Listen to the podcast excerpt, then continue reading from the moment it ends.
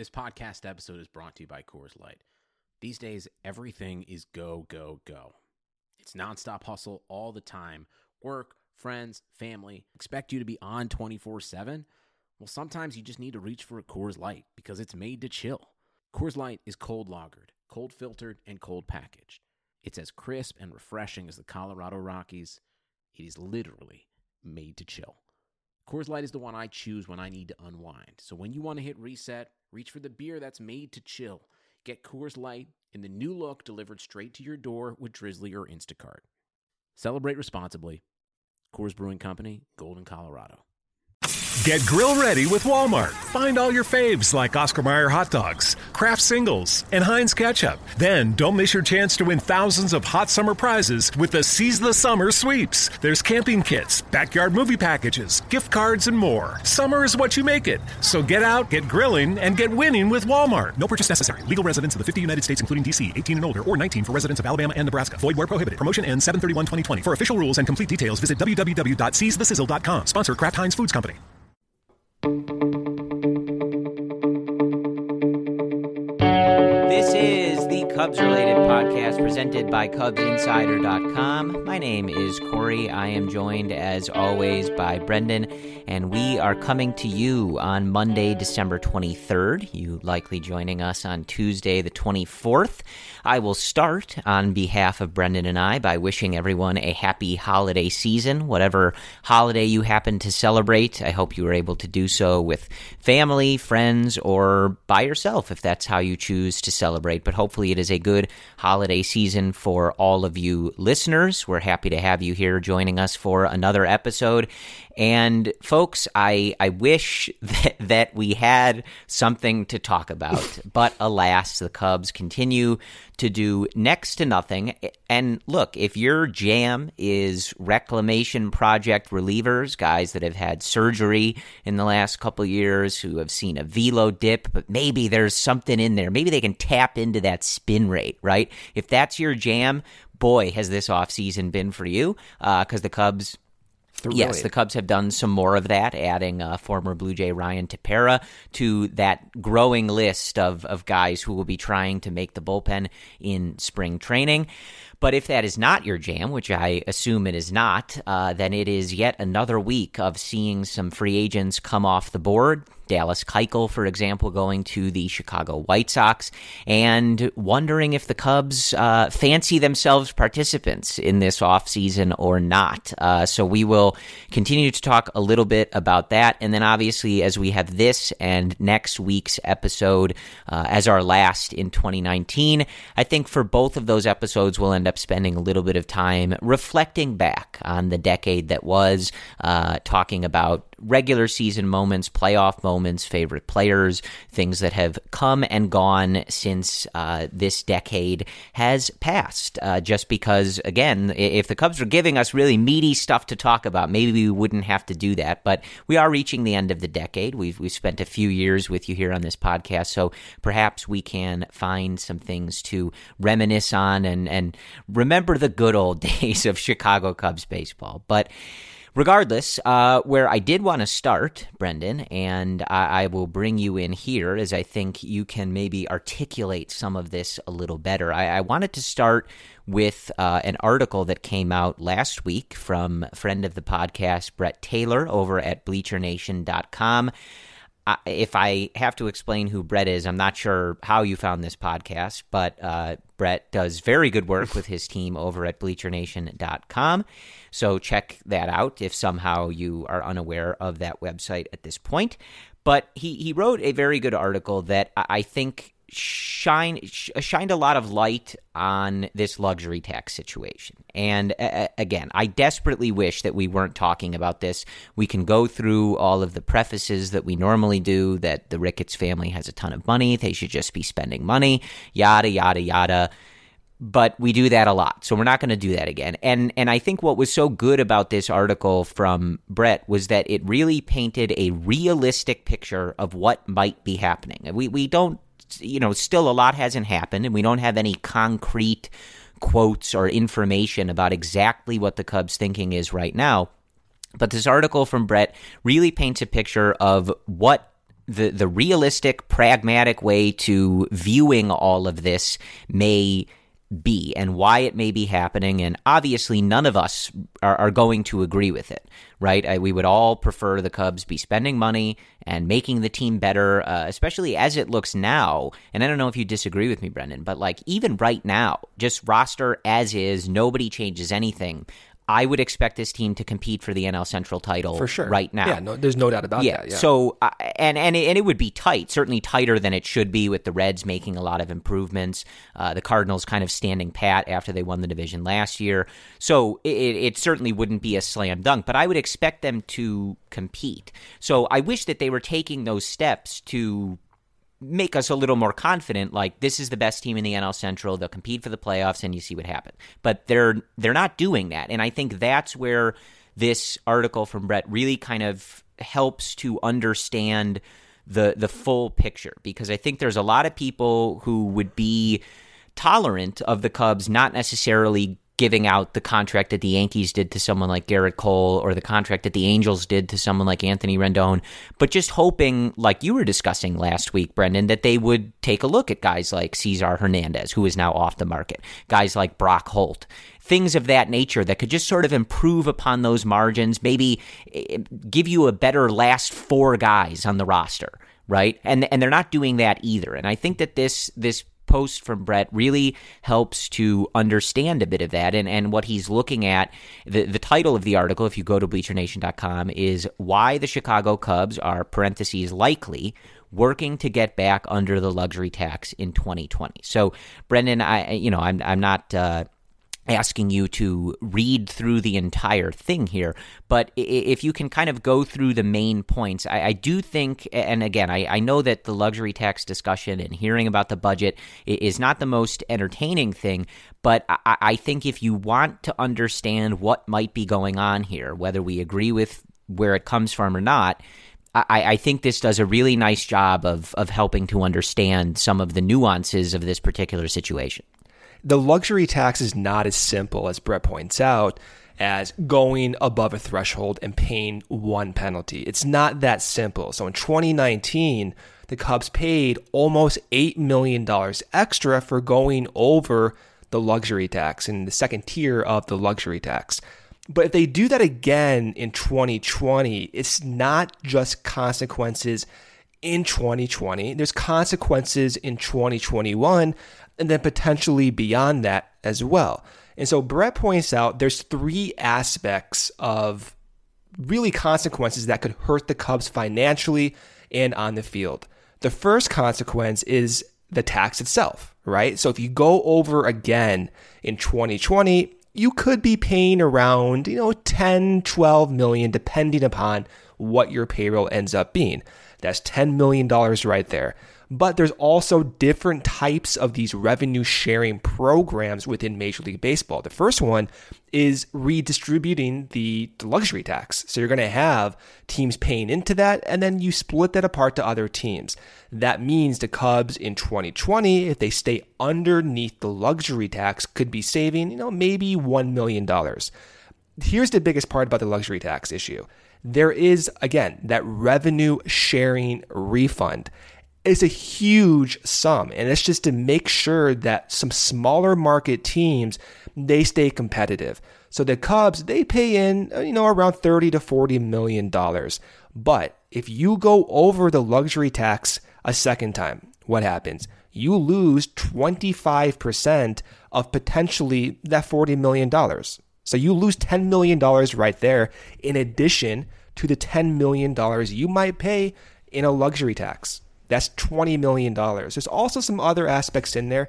The Oakland Athletics are being phased out of that program. So you save, you know, maybe four million dollars there as well. So as Brett points out, twenty to twenty-five million dollars that the Cubs could be saving by not going over the luxury tax in twenty twenty. Here's where it gets a little messy, though. In twenty twenty-one, let's say the Cubs go over it again, the third straight time. Now we're talking like in some serious numbers here. Not only do you pay more on the luxury tax penalty for those thresholds exponentially, but that revenue sharing refund, you don't get just seventy-five percent of that back. You only now get fifty percent of that back. So if the Cubs, let's say they pay in fifty million dollars in twenty twenty-one, guess what? You're losing twenty-five million dollars right there.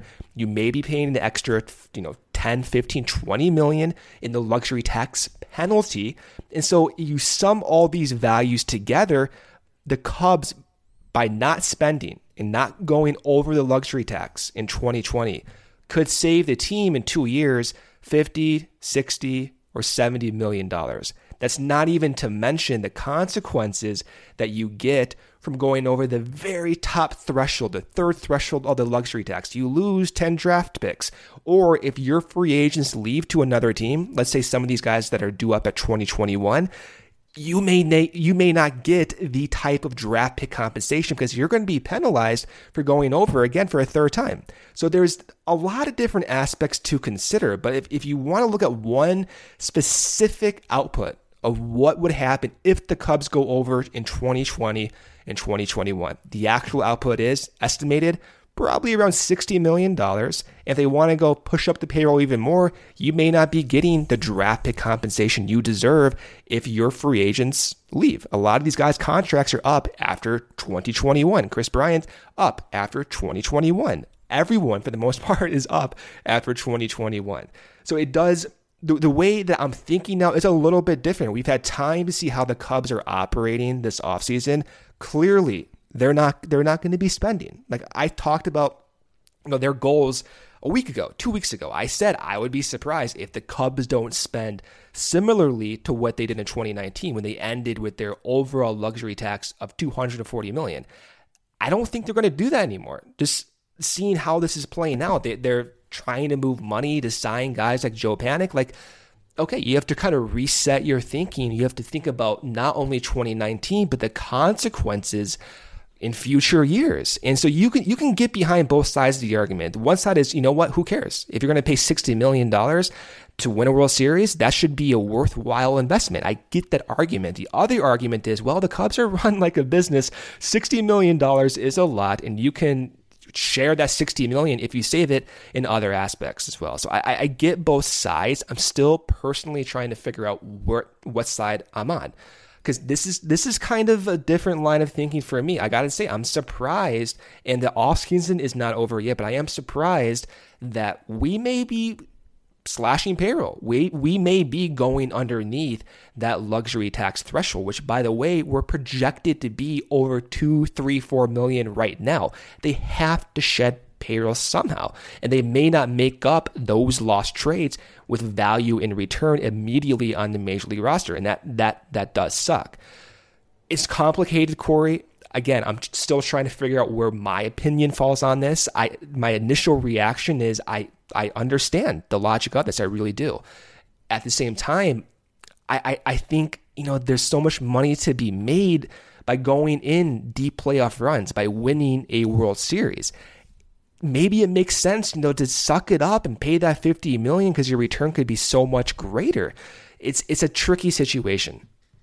Yeah, and so just to read kind of a way that Brett summarizes this in the article, he says, quote, putting it another way, the system in place makes it much cheaper for the Cubs to have a two hundred seven million dollars payroll in twenty twenty and then a two hundred fifty million dollars payroll right. in twenty twenty-one, rather than having a two hundred nine million dollars payroll in twenty twenty and then two hundred eleven million dollars in twenty twenty-one. And Brett goes on to say, quote, it's an absurd extension of the way these penalties are structured, but it's true.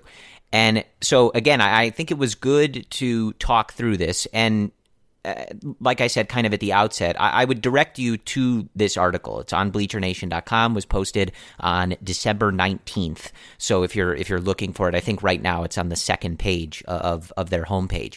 But if you want to get the full picture, read the article. You know, it's kind of hard for us to articulate every single point, but I, I think all of what you said, Brendan, in that last example illustrate again, the, the realistic situation that may be happening and is likely happening behind the scenes in the Cubs front office.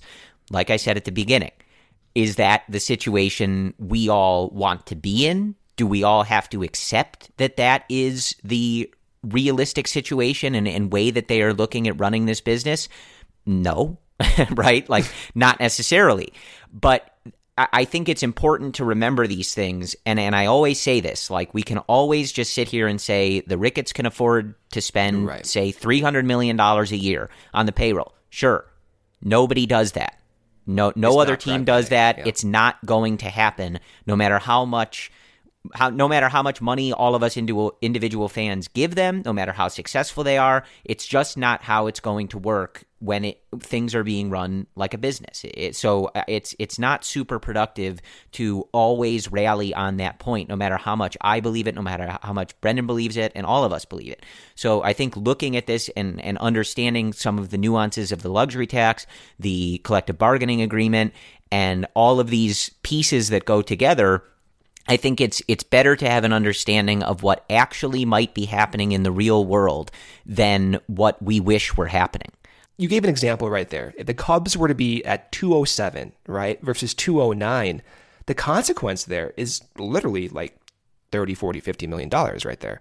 And Chris Bryant's extension has been a hot topic.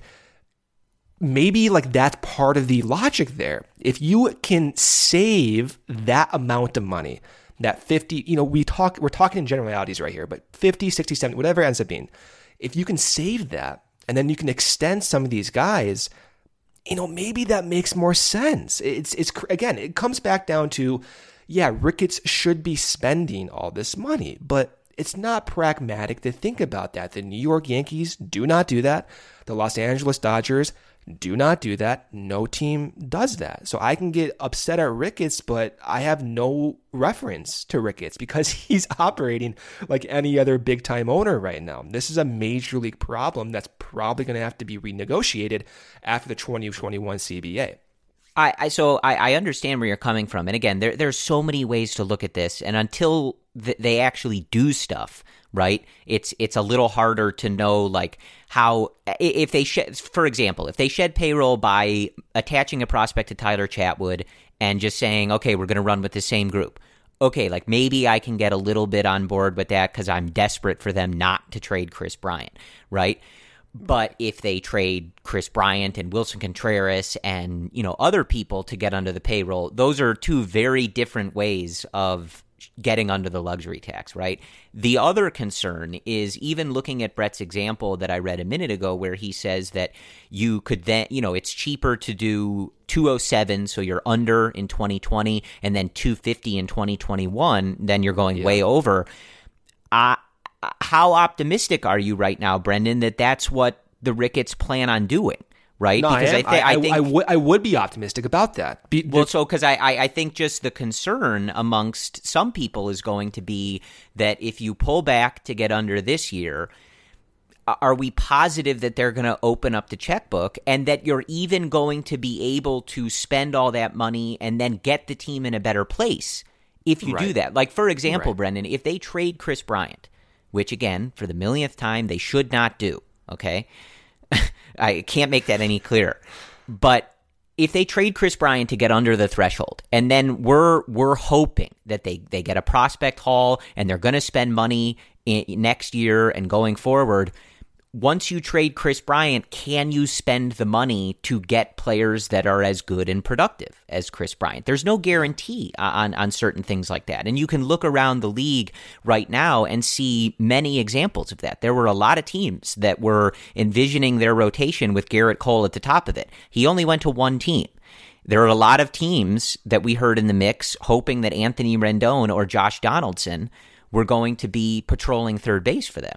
And there are teams like the Angel or uh, the Rangers and the Braves and the Nationals who were kind of looking around going, uh, okay, well, now we've got Donaldson or maybe we can trade for Bryant. But it's just to say it's not that simple. So I think part of the concern you're going to have, even if people were going to buy into this plan and say, you know what, I get it.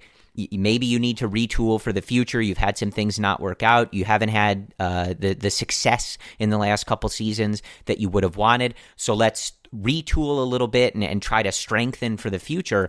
I, I think that there's some concern, and, and ju- rightfully so, that A, are we positive that the pocketbook is going to open up uh, in the future? And B, is that even going to be the answer to the situation you're in. Are you even yeah. going to be able to just use that money to make the team better? Or is what you're doing right now going to put you kind of behind the eight ball even in that regard? So I think those are just fair, like, kind of counterpoints to at least consider here. Keep your whole home running like clockwork from the office to the game room with Xfinity Internet. You'll get the best in-home Wi-Fi experience with reliable speed and coverage. Now that's simple, easy, awesome. Go online or call one eight hundred X Finity today to learn more. Restrictions apply. Now is the chance to use reliable energy to grow your money with the Dominion Energy Reliability Investment.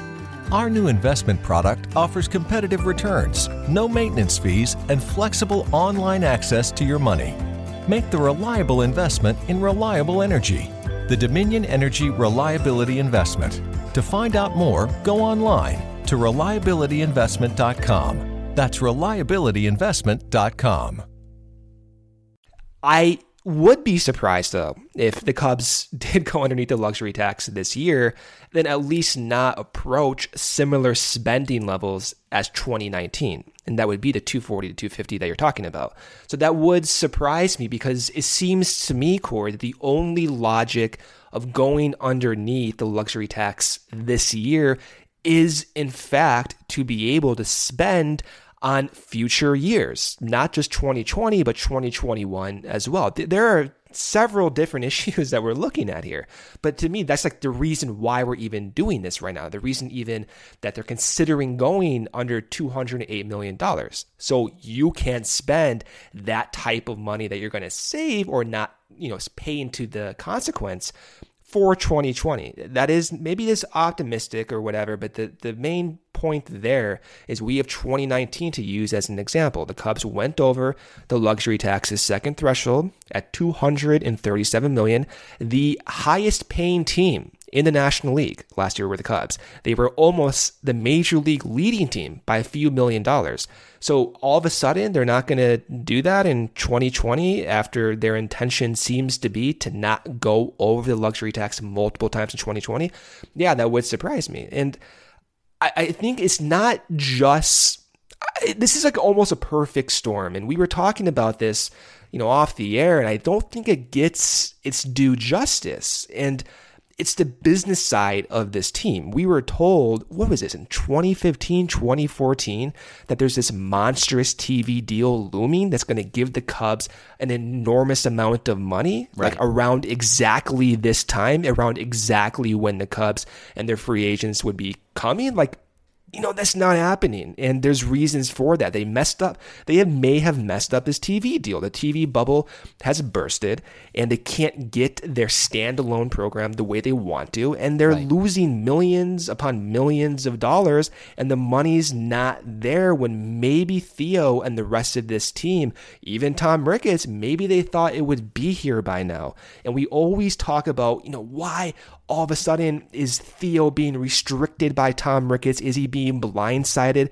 Corey, maybe the blindsided nature we're talking about is exactly that T V deal. Maybe everyone involved thought the money would be here. Guess what? It's not here. Guess what? You got to go underneath the luxury tax. So in twenty twenty, you can put an insanely competitive team out there in years to come. That might be something that we're just not getting its due justice from. Right. I, I really want to know what's going on. We're we're also hearing that they blew past the renovation budgets for some of the stuff. Dude, like what the hell, Craig? What's going on here? I, and and that's that's all a consideration. And and again, like this is where you kind of have to find where you land in the balance of this whole situation. Because as we we stated, we wanted to to run through this again because Brett articulated it very well. And and just reading through, especially a lot of the responses to his piece, Were, were that it was very helpful to to helping people understand what is going on here and, and how to kind of reconcile some of this stuff going on. Where you have to reconcile this is pretty much since they've taken over ownership of the team, and I, I can go and grab my season ticket letters that I get in the mail at the end of every season and the beginning of every season when the tickets come. The, the language has never been, I, I and correct me if I'm wrong, if any any of you listeners are also season ticket holders and you remember getting a letter in the mail that said, we may have to be mindful and pragmatic with the payroll just in case we overshoot our renovation budgets and we don't make any money on the T V deal, then correct me. I, I may be wrong on that. But if I'm thinking correctly, the letters usually say we are committed to doing everything we can to giving you the best product on and off the field. We will stop at nothing until this team is always competing for championships, yada, yada, yada, right? Like, so that's where I think the frustration, uh, I mean, of course, the frustration is going to come in, is this is just not what we have been sold. I, I think plain and simple. The, no this doubt. type no of doubt. thing, the, the fact that, that we are considering even the the trash possibility, to reiterate that, that they may trade Chris Bryant instead of extending him, not even letting him play out his entire time with the Cubs. That is not what any of us were sold. Whether and and and and I and just to like this isn't whether you're a season ticket holder or not. All of you, you go to one game, you watch him on T V, you go to a bar and watch him. You're devoting your time, your money. It, it, it doesn't matter how much or how little. This is not what you were sold as a fan of this team. That this is the type of stuff we were going to be considering. That they're going to miss the playoffs and then be talking about trading some of these guys. That is not what I was told. And again, like what I get in a season ticket holder letter from Tom Ricketts or what we all get from an email from Cubs dot com or what they say at Cubs convention, none of that is gospel. And they, they don't necessarily owe it to anybody to stick to those words one hundred percent and literally, right? But it's the danger of when you take over a team and you sell everybody on the rebuild. Hey, we're going to be really bad for a few years. This is what our plan is. This is how it's going to work. You, you got to be prepared for some of the blowback when you start acting in a manner that's not consistent with that. And again, Brett's article and, and all these discussions lay a good groundwork to understanding the, the business implications and the real life strategy that may be at play here. But it doesn't mean that anybody has to like it. I, I think we're just hoping to understand it a, a, a little, a little more. Um, and and that's actually just to to to read Brett's last words, and then and then we can maybe move on. I don't know. Depends how pissed off you guys are in this conversation. It's it's hard to tell. But Brett ends the article by saying, "Quote." In other words, I still don't want to see the Cubs working hard at this time to get under the luxury tax, but at least I now have a better understanding of the financial considerations attached to those efforts, right? Yeah. That's, yeah. that. That's, and, and that's, I think, the crux of this issue. So it's really just about trying to understand why on earth is the narrative around the Cubs the way it is? Why on earth are they not signing any guaranteed major league players to contracts this offseason? Why are we only hearing about minor leaguers who have half of a working elbow, right? So that's kind of where it is. And and again, like, I'm very frustrated. This is not what I was sold. This is not what I want to see them doing. But you, you have to hope, and I, I think that Theo, of all people, ha- should be granted this opportunity if they are going to commit to undertaking a strategy to prepare themselves better for the future. Then I, I trust Theo to do it, and that sure as hell better be what they're doing, right? That's kind of the the moral of this is, is I, I will trust Theo and his front office because they came in, they executed their plan, and don't forget, they won a World Series in twenty sixteen. So they deserve the benefit of the doubt, at least to that degree, to try and get things back on the right ship. But you, you, I'm certainly not telling anybody to be uh, particularly happy about it. But that, Brendan, I, I think is a good lay of the land for where we are. And uh, again, useful to point out, we still haven't seen any major steps in this direction. We are still waiting on the Chris Bryant grievance decision, which is an absolute joke, by the way. I, I don't know who that falls on. I don't know if that falls on the M L B. I, there's no way it falls on the Cubs. I'm sure they they and Bryant submitted their materials. Uh, this has been going on for years. But I mean, the fact hurts that Bryant's market too, like right. he can't. He's in limbo with negotiations with the Cubs, right. maybe because of this too. Right. So I, wh- whoever this falls on, whether it's Major League Baseball, the arbiter, wh- whatever, this is a joke. That this is going to. We're, we're hearing.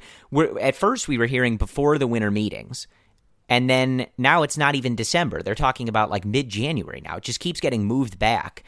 And this is all to get a decision that is almost assuredly going to be Bryant not winning this case. So it's it's almost all for nothing anyway. And it's taking forever, and it is slowing everything down.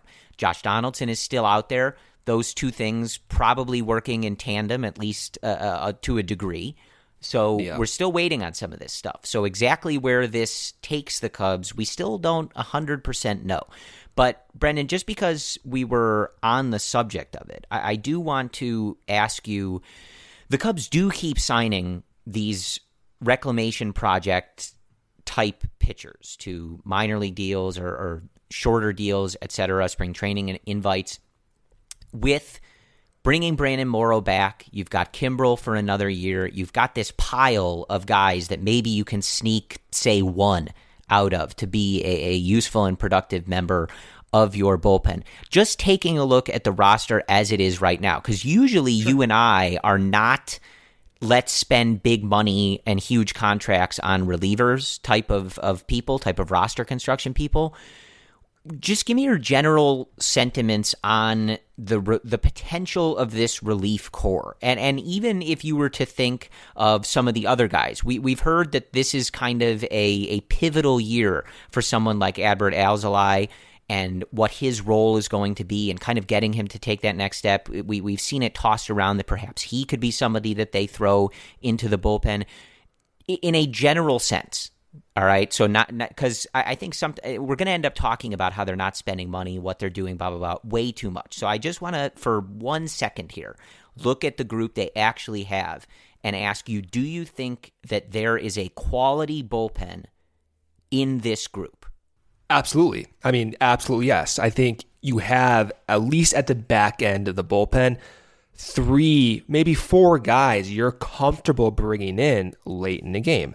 That includes Craig Kimbrel. And you may not be comfortable with him, but the reality is he's the closer. He's going to be there. He's going to be healthy. He's making his money. He's the closer. You have Craig Kimbrel. You have Brad Wieck.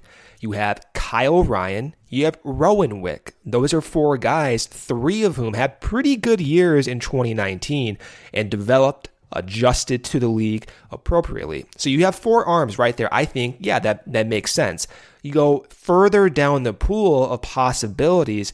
They include Dwayne Underwood Junior They include Jarrell Cotton. They include Tyler Chatwood. They include Dan Winkler, James Norwood, Alec Mills, Trevor Megill. There's a lot of guys who you could see potentially working out. And of those names, two guys I really do like are Dan Winkler and Trevor Megill. Dan Winkler especially. This is a guy who's had pretty good stuff but has not been able to translate some of his impressive StatCast peripherals to actual run prevention. There's reason to believe, though, with a few changes they, that the Cubs can optimize his value. Same thing with Trevor Megill. This guy is, Corey, six foot eight. He's almost, what does it say, two hundred thirty-five pounds. He's got a wicked, a wicked breaking ball. Throws pretty fast. I mean, you have talent on this team. It's just a matter of now taking this new pitching infrastructure headed by Craig Breslow and turning these guys into the next Rowan Wick, into the next Brad Wieck, and seeing if you can not only have four guys you rely upon, but if some of those four guys don't work, then you can bring up and you can mix and match with some guys who have also changed as well. And I'm not even talking about Adbert Alzolay or Colin Ray. And there there are a lot of interesting arms.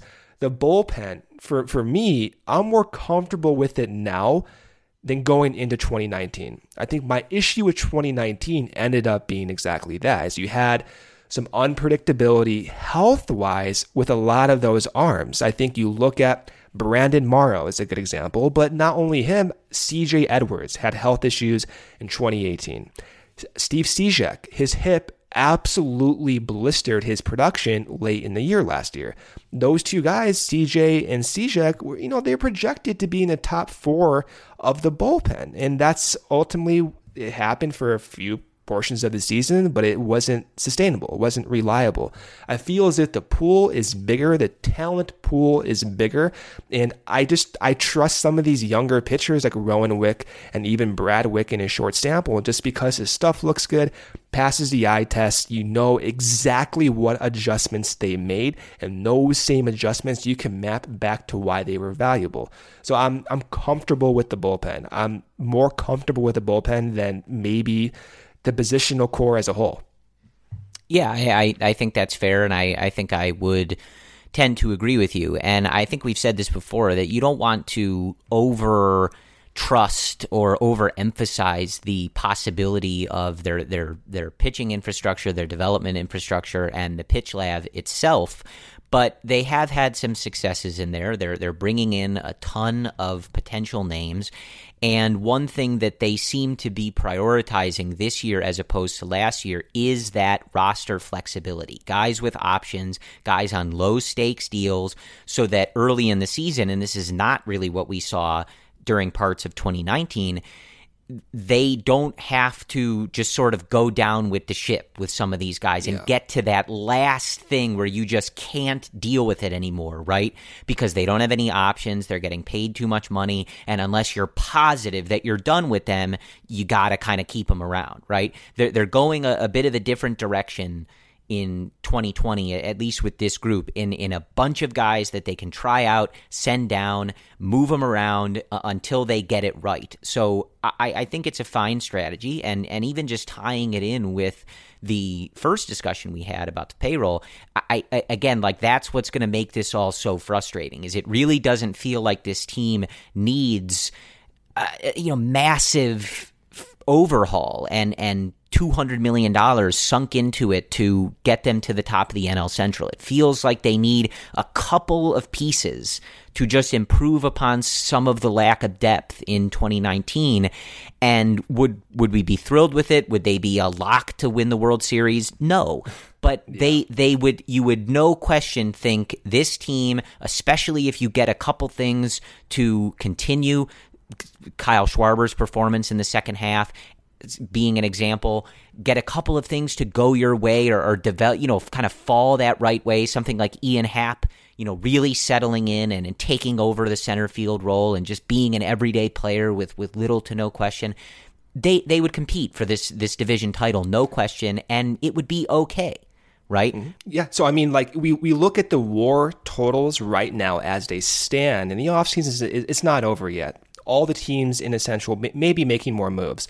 But the way all these teams are constructed, the Cubs have the highest wins above replacement projections. And actually, Corey, it's not even close. Right now, the Cubs are projected to have forty wins above replacement on their team. The next team is the Saint Louis Cardinals at thirty-five. Below the Cardinals are the Brewers, almost at thirty-five. The Reds. The Reds have been extremely active since the trade deadline and this offseason. They're only projected for thirty-two and a half. That's seven and a half underneath the Cubs, and they've sat on their hands for three months.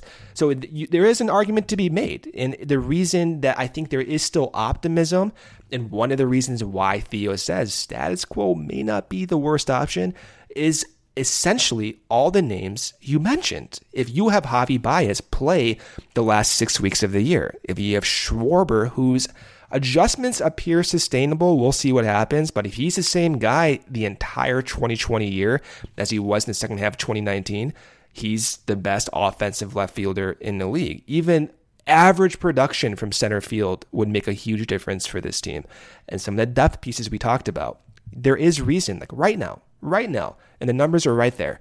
This team is the best team in the N L Central. Whether that's enough to win a World Series, right now, probably not, but you're at least in the discussion. Yeah, I agree. So uh, again, we will keep an eye on where everything is going. But again, we're we're kind of in a bit of a holding pattern right now. Obviously, waiting for that Chris Bryant grievance to settle itself, the the implications on a potential trade, which they should not do or explore, uh, are are obvious. We're waiting on Josh Donaldson to see how that affects things.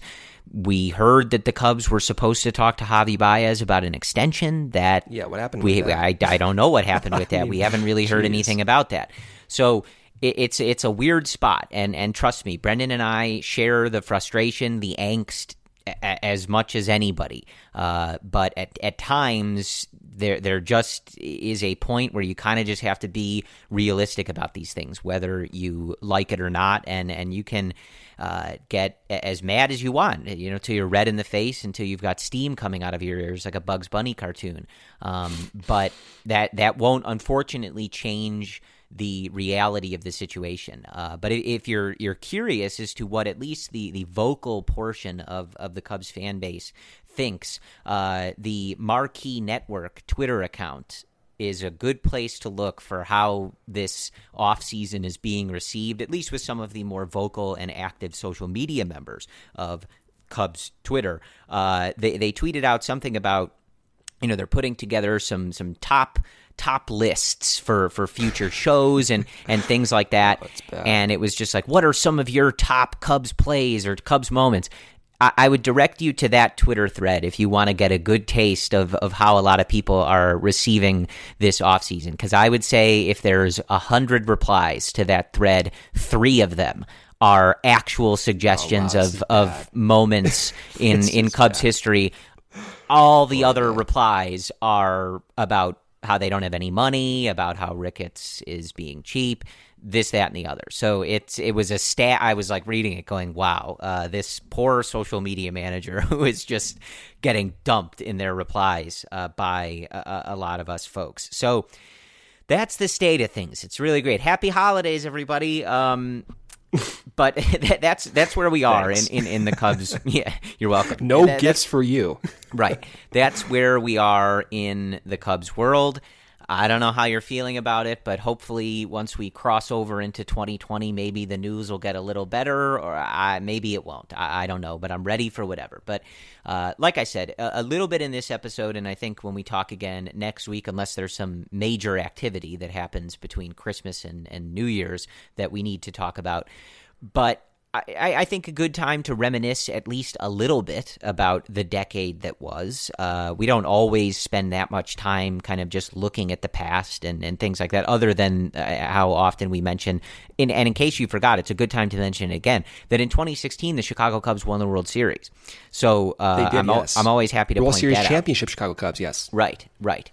So what I wanted to ask, Brendan, and, and th- there's a lot of different ways. It's a whole decade, though the first portion of this decade isn't really that exciting if you're a Cubs fan, and I'm not really sure how much people are, are spending their time reminiscing on, on the period from twenty ten to about maybe midway of twenty fourteen, I guess, even if you were being generous. But looking back on this decade, uh, I-, I wanted to ask I, the obvious stuff. Right. It's if we talked about favorite moments, we would spend hours on the twenty sixteen playoffs, maybe a little bit of the twenty fifteen playoffs, and we wouldn't really get m- much else done because obviously we would want to talk about the Cubs winning the World Series, which they did in twenty sixteen. But if we were looking at, and I asked this question, uh, I think a couple weeks ago on the Cubs Insider Twitter account at Real Cubs Insider, regular season moments only. What are what are some things that really jump out to you, Brendan? And when you're sitting here on New Year's Eve twenty nineteen, looking back at a decade of Chicago Cubs baseball, what are some of those regular season moments, games, performances, things like that that immediately come to mind when you're when you're looking back on things? There's so many different games and there's so many different moments and they're all very different. It could be walk-off home runs. It could be major league debuts. It could be Cubs debuts. But I always come back to where this era started, like this golden era, if you will, of, of Cubs baseball. And it started with Anthony Rizzo, right? And so for me, like I remember the anticipation of Rizzo's Cub debut. I remember where I was sitting. I remember exactly what I was thinking and what the hit looked like. I remember the sunset kind of at Wrigley Field, and it was his first hit against the Mets. He had a sharp line drive type ground ball thing to, to shortstop, and it was his first hit. And so that, that to me like launched really that type of era. It was the first move the Cubs made, and it was one of the best moves in Cubs history that they made when they traded Cashner for Rizzo. But there's there's other moments too. The Rizzo's up there for me. Um, Javi Baez, his first career hit, the the home run against the Rockies late in the game. And then for me, just going to spring training every single year, seeing the team evolve, talking about intra-squad games from, you know, Javi Baez, Jorge Soler. And by the way, this spring, this twenty twenty spring training, you can follow the Cubs and other baseball teams to Arizona for Cactus League spring training. Arizona has amazing weather and landscapes, exciting outdoor adventure, incredible food. Arizona is the perfect home for baseball fans. It's a one-of-a-kind spring training experience. There is ten stadiums, fifteen M L B teams, and beautiful seventy-five degree temperatures. There's also so much more to see and do nearby. There is live music from local and national artists. There's museums in downtown Phoenix, in central Phoenix. You can go explore the Arizona outfield, all the outdoor adventures there. You can hit the road and explore Arizona's urban centers, their ghost towns, their artsy communities, their quirky outposts. You can go hiking, biking, go on a Jeep tour, go on a hot air balloon, skydiving, jet skiing, whatever type of thrill you want to do. Arizona can probably offer it, and it's very family friendly. You can bring the kids along to spring training. It's a fantastic Fantastic destination for families. You can go run the bases with Clark the Cub after the game if you want to. Plan your spring training getaway at visitarizona.com slash spring training. That is visitarizona.com slash spring training. And so I think some of those moments, all those debuts are up there for me. And even like Starlin Castro's Major League debut against the Reds, like that was fun, man. Like there was a time when every prospect was being compared to Corey Patterson. Corey Patterson couldn't live up to a lot of the hype for multiple reasons, but that was the Cubs' issue. It's like, oh, well, maybe he'll just be another Corey Patterson, even though he's starting out well. So I, I, I think Castro and Baez and Rizzo, those guys, those were memorable moments. And you have recently all those walk-offs. You have Hayward's walk-off grand slam, which was pretty fun. You have David Bote's walk-off grand slam, which was fun. You have Chris Bryant's walk-off home run in twenty fifteen that got the Cubs going against the Rockies. He had another one against the Indians that year. There's there's there's so many. Um, you know, it's hard to actually accurately rank them. You know, for me, I, I was at the David Bote walk-off grand slam game, and so that's got to be number one for me. But as a whole, you can go year by year, even in those bad teams in twenty ten and twenty eleven. You know, the Cubs signed Theo Epstein in twenty eleven. So there are instances from every single year that were positives in a weird way for me. Yeah, I, I got to tell you, Brendan, I'm a little surprised that of all the things you listed, you did not mention what, Jake, Jake Arrieta throwing two no-hitters. Yeah. I so here's here's. Are thing. you just First too off, sad to even talk about him in, in a general know, sense anymore? Jake, I think of Jake Arrieta right now, and I immediately get sad. I, I I miss that guy more more than ever. I miss the attitude. I miss everything about him. But yeah, like I, I should have remembered that. Like Jake Arrieta's no hitter against the Dodgers, it's got to be maybe maybe top three. The that that no hitter, Corey, it wasn't just that particular moment. It was the you know accumulation of what he was doing. I've never seen anyone, anyone on a mound, even in a Cubs uniform or outside of a Cubs uniform, do what Jake Arrieta did in twenty fifteen. That guy was unbelievable. Those sliders, those cutters, the two-seamers tailing away, the curveballs, the nasty hook, the demeanor, the arm angle. It's just like, oh my God, the wild card game, talking trash to the Pirates on Twitter. Unbelievable. For for me, pitcher of the decade, I love John Lester. Don't get me wrong. He's a Cubs legend. But those two years, twenty fifteen, twenty sixteen, like, ah, oh man, I just I really loved what Jake brought from a character standpoint and from a value standpoint on the field as well. Yeah, I can I can sense you getting a little up in your feelings there, talking that. about talking about Jake. Yeah, I, I didn't mean to do that to you, but I, I mean we did have to we did have to mention them. But yeah, I, I think regular season-wise, there, there, there really have been an awful lot of really cool moments. And and like you said, even during the years building up to twenty fifteen and, and the eventual run that they went on, the, the John Baker game is something that, that comes yeah, up that was a fun. lot, uh, where he pitches in relief and then also scores the winning run in the game, just sort of an absurd confluence of circumstances. Uh, I, I think when I think back on them, I've always said that the Chris Bryant walk-off against the Rockies is one of the most important things that happened for the twenty fifteen team, no question. But uh, you could probably argue just for the entire run of things. I, I think. But I had, thought he wasn't clutch. He actually did. That right. Course. That's true. Yeah. Yeah. yeah. yeah. He's yeah, not. Yeah. Um, yeah sorry. The, the, he didn't hit world, home, uh, home runs in the World Series either. So uh, that's yeah, actually we'll a false that, yeah. false narrative. But. Like, I, I think about that one a lot just because it, it was just such a special moment and, and really it, it just one of those rare times where you can like almost feel a a switch get get, get turned on, like something changed in that moment with the, the entire direction of not only that season, but I think the, the franchise as a whole.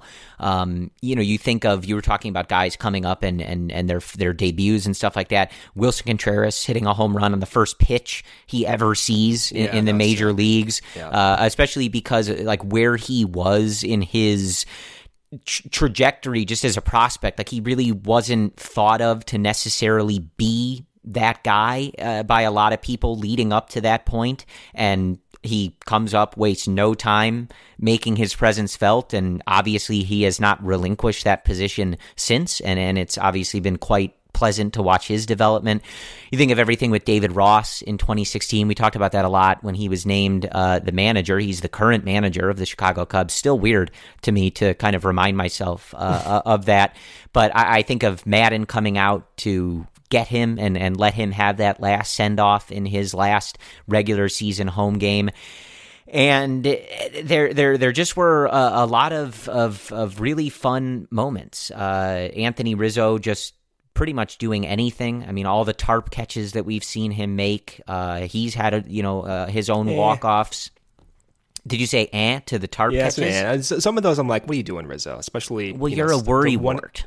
Anyway, uh, but I like, you know, and then it, I, I mean, just thinking about like John Lester too, uh, allow me to think about John Lester for a moment, everybody, if you will. But obviously, like when I, I'd have to really think about it, and, and there's certainly some good contenders. Um, I, I was at the David Bote game as well. That wasn't really a fun game up until the end, but obviously just the wildest ending.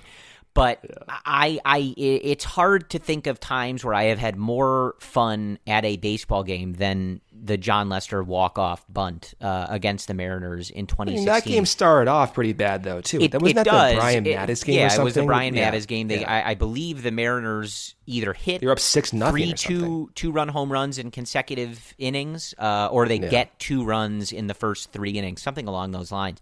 But watching them like mount that comeback, the excitement of them tying it in the way that they did, and then obviously John Lester walking it off with a bunt was just absolutely amazing. And another one of those moments in the middle of that twenty sixteen season where it really starts to settle in like, okay, th- this team is really special. Like something is going on here.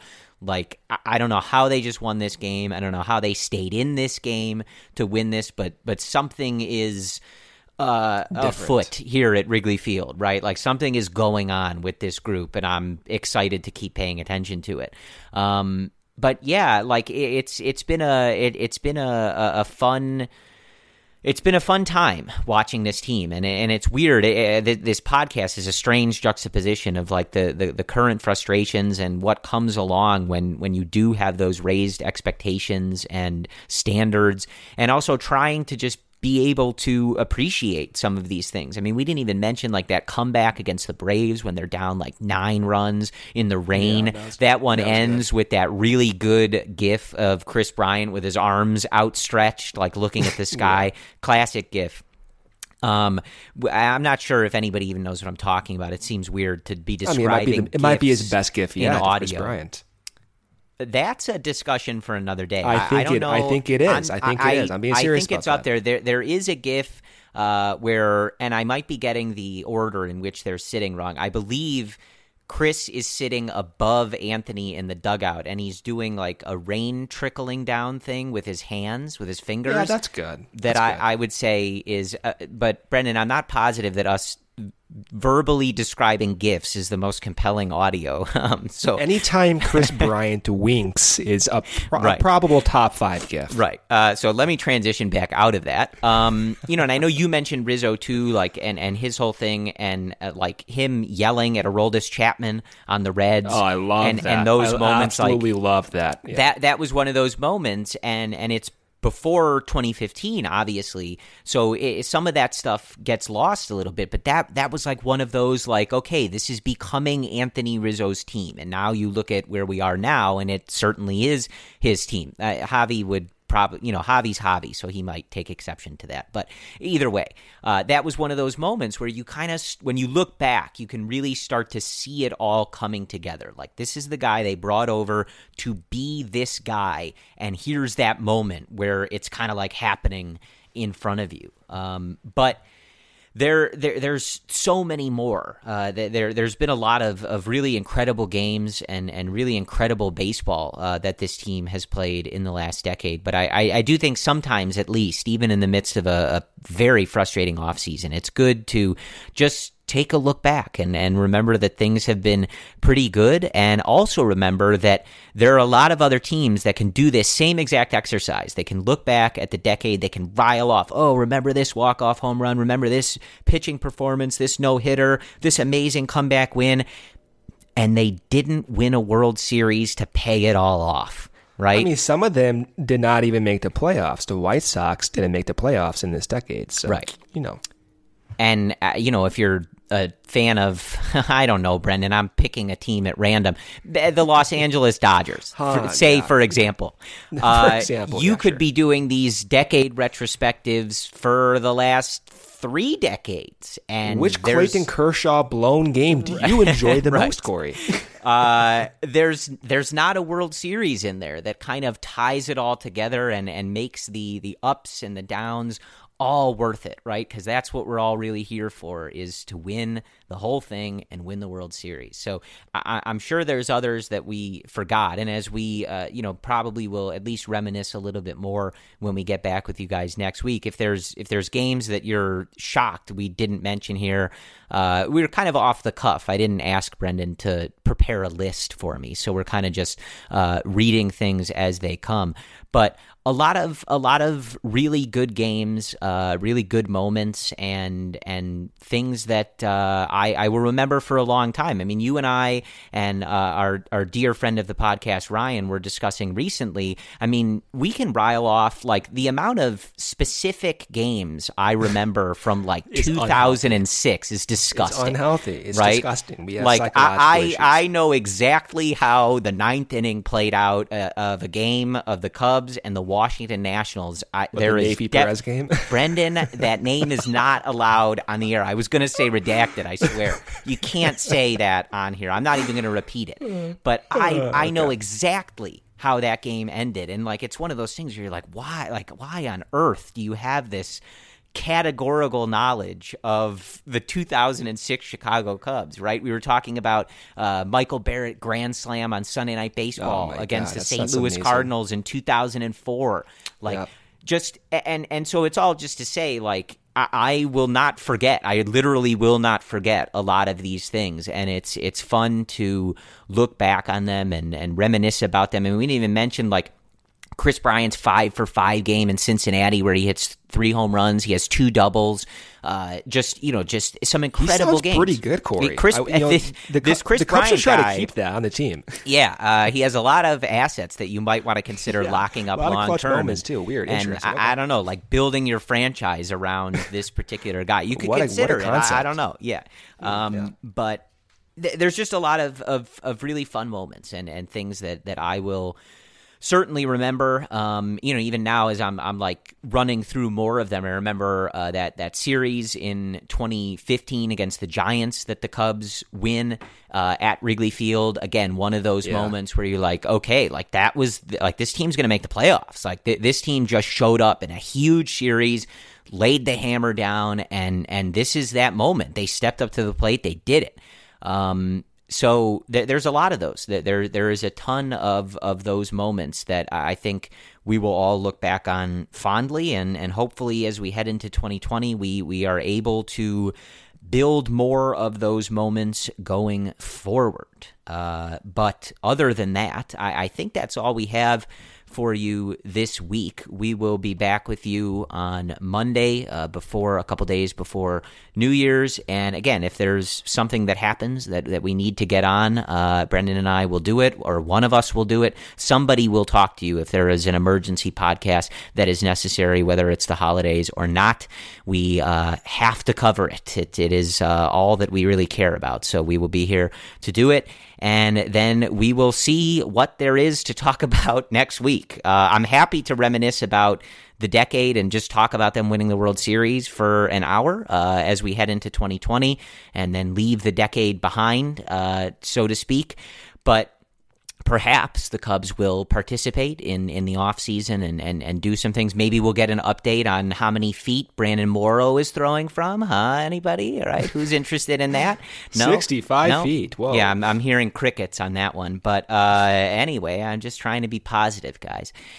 That's, I think, what we got. So, as always, we thank you guys for listening to the Cubs-related podcast. Uh, we are available wherever you get your podcasts. We appreciate those five-star reviews and comments. They help us get seen and listened to by more lovely folks like yourselves. We, as always, appreciate your listenership more than anything else, your continued participation on social media. And like I said at the beginning, uh, whatever holidays you are celebrating, however you are choosing to celebrate them, we hope you guys have a good holiday season, safe travels if you are going anywhere, and we will talk to you next week. As always, go Cubs.